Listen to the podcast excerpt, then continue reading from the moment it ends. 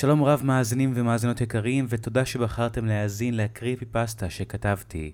קריפי פסטות נוספות שכתבתי תוכלו למצוא בערוץ היוטיוב שלי, תומר כרמלי, באנגלית. האזנה נעימה. קוראים לי תום. עבדתי במקדונלדס די הרבה זמן. זו הייתה העבודה הנורמלית היחידה שיש לי בעיירה הקטנה שלנו. טוב, לפחות היא הייתה נורמלית. עד אותה משמרת לילה. באותו לילה, שיבצו אותי שוב בעמדת המק דרייב. המנהלת שלי אוהבת לדפוק אותי שם. למרות שאני מוצא את זה די נוח. אני פשוט יושב על כיסא ליד החלון, מקבל הזמנה דרך האינטרקום שמחוץ לחנות, ואז מכין אותה ומגיש אותה דרך החלון למכונית של הלקוח.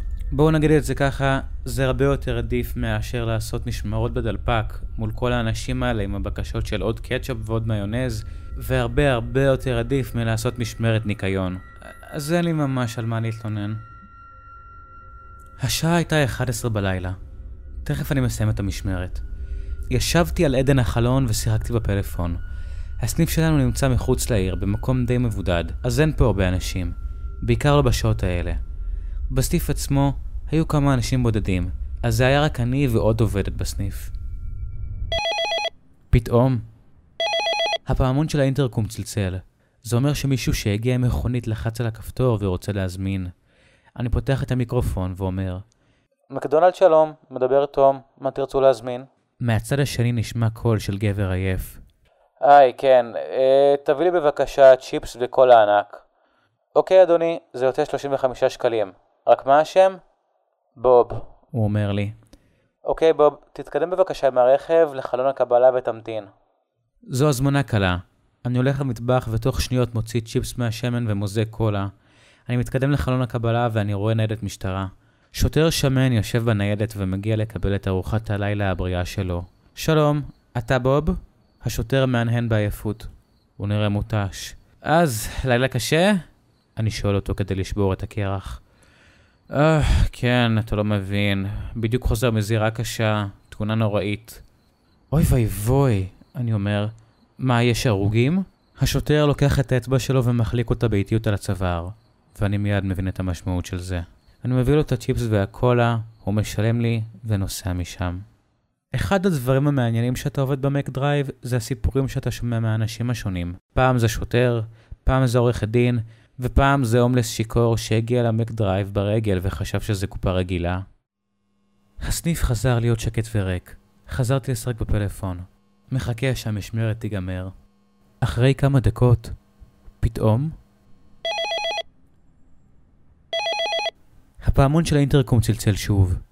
אני שוב ניגש למיקרופון ואומר, מקדונלד שלום, מדבר תום, מה תרצו להזמין? אבל, אבל אני לא שומע כלום. זה מוזר. אמ... הלו? איך אני יכול לעזור? אבל שוב, אף אחד לא מדבר. מוזר, אני אומר לעצמי. יכול להיות שהמיקרופון התקלקל או משהו. אני בא לעזוב את העמדה ולצאת החוצה כדי לבדוק מה קרה למיקרופון. אבל אז, שלום. קול של גבר נשמע מהמיקרופון. היי, ערב טוב. אני משיב. אני והמשפחה שלי נרצה בבקשה להזמין. אוקיי, מה תרצו? אני שואל. אחרי כמה שניות של שקט, הוא אומר, אני ואשתי ניקח ארוחת ביגמק זוגית עם צ'יפס ושתייה, ושתי ארוחות ילדים לקטנים מאחור. אני מזין את ההזמנה במחשב, ואז אומר להם, אוקיי, זה יוצא 120 שקלים. רק מה השם? פשוט תרשום משפחת גולדברג. הוא אומר, אוקיי, אתם יכולים להתקדם עם הרכב לחלון ולהמתין עד שההזמנה תהיה מוכנה. אני מכין להם את ההמבורגרים, הצ'יפס ואת מנות הילדים. אני אורז הכל בשקית קרטון גדולה ומתקרב לכיוון החלון קבלה. כשאני מגיע לשם ומוציא את הראש מהחלון, אני רואה מכונית מתקדמת באיטיות לכיווני. הונדה סיביק ישנה, בצבע לבן, עם לא מעט מכות פח. היא נראית די מוזנחת, ושהם לא טרחו לתקן אותה. אה, אבל מי אני שישפוט אנשים?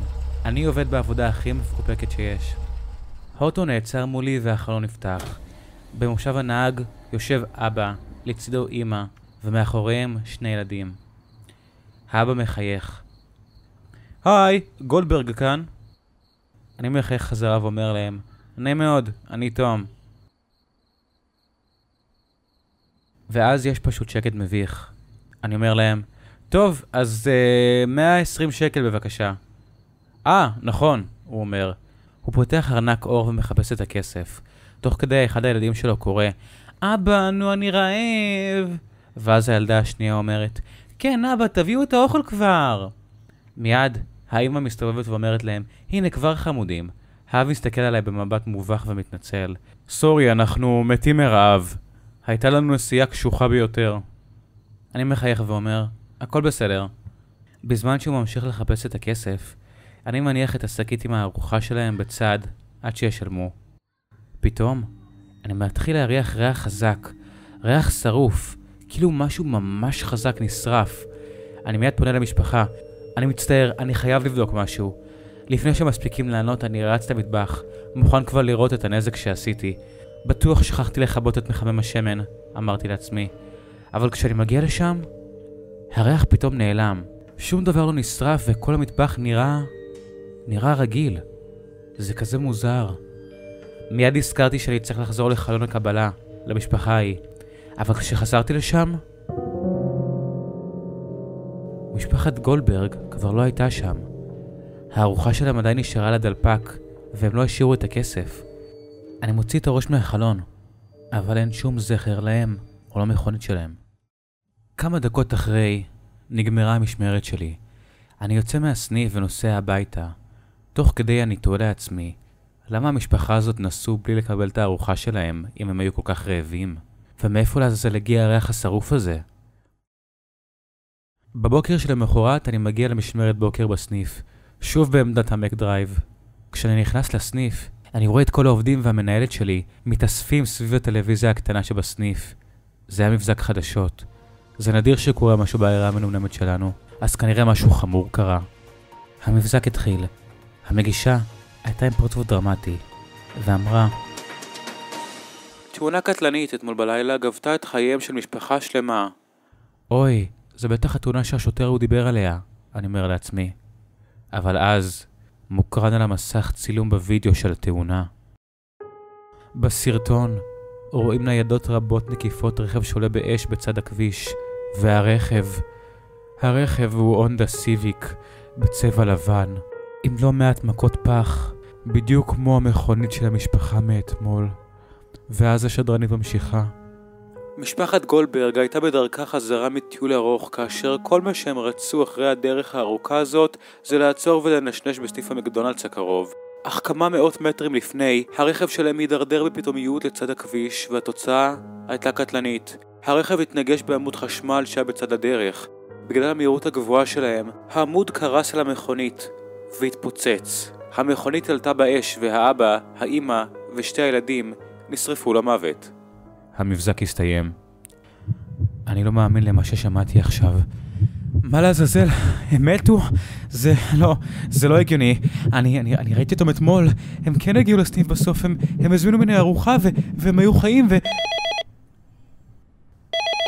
אבל לפני שאני מספיק לעכל את זה, הפעמון באינטרקום מצלצל. לוקח לי כמה שניות לקלוט. המנהלת שלי מיד אומרת לי בכעס, תום, למה אתה מחכה? יש לקוחות בחוץ, תענה להם. אני ניגש למיקרופון ואומר, מקדונלד שלום, מה תרצו להזמין? ואז אני שוב שומע את הקול הזה. זה האבא. לא הספקנו לקחת את הארוחה אתמול. תוכל להביא לנו אוכל? אנחנו ממש, ממש, ממש רעבים.